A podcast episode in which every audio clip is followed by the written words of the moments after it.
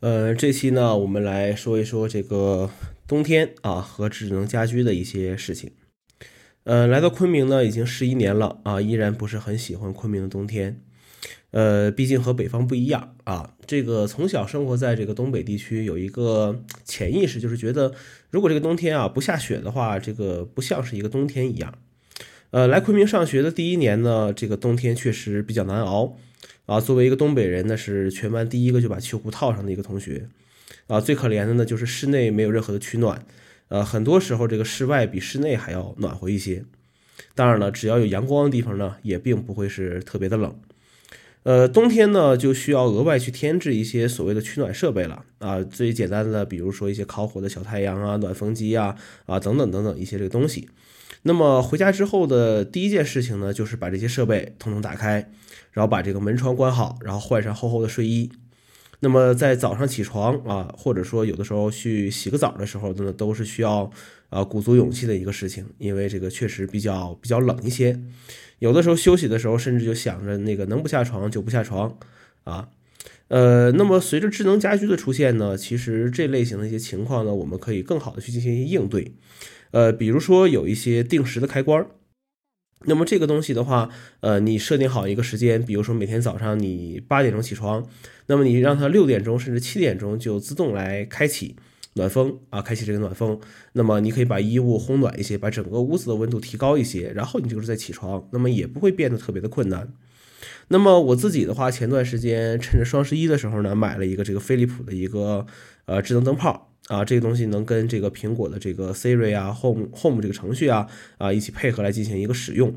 那么很多时候，我可能在客厅也好，或者说是晚上起个夜也好的时候，我就可以直接用手机来操作，把这东西把这个灯打开，那么都是非常方便的一个事情。那么现在智能家居呢，这个问题就出现在，呃，你买的不同品牌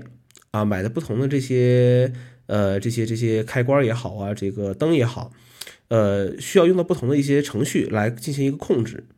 呃，苹果虽然有 HomeKit 这个东西在啊，iOS 十里面也有一个家庭这么一个程序在，但是由于各种各样的一些原因吧，并不是所有的厂商都可以很好的去做这个事情的。啊，本来你用一个这个家庭这个程序就可以控制所有的事情，现在由于很多价格上的一些问题，你你只能去选择使用单独的程序来做。啊，插线板有插线板的程序，开关有开关的程序啊，暖风机有暖风机的程序，灯有灯的程序，啊，这一下来就五六个程序了，那也是很烦躁的。呃，但是有这些东西用呢，那也比之前必须从温暖的这个被窝里面钻出来，来手动的开启这些东西呢，要好的太多。呃，总之呢，这个冬天到了，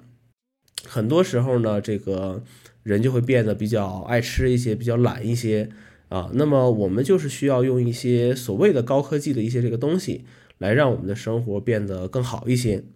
呃，有很多时候，很多人会跟我讲说，根本不需要这些智能东西。那你起个身开个灯，又能费多少事呢？那你去手动的把你这个暖风机打开，又能怎么样呢？呃，但是我一直觉得这个懒人才是推动整个社会啊和科技发展的一个一类人群吧。呃，科技会让人越来越懒，但是也会让我们的生活质量呢越来越好。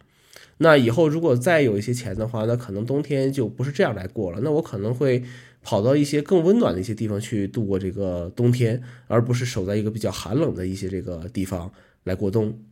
呃，当然了，作为一个在东北地区生活了将近二十年的人来讲的话，呃，一直还是这个感觉：冬天如果不下雪，如果不够冷啊，如果路上没有这些结冰的话，感觉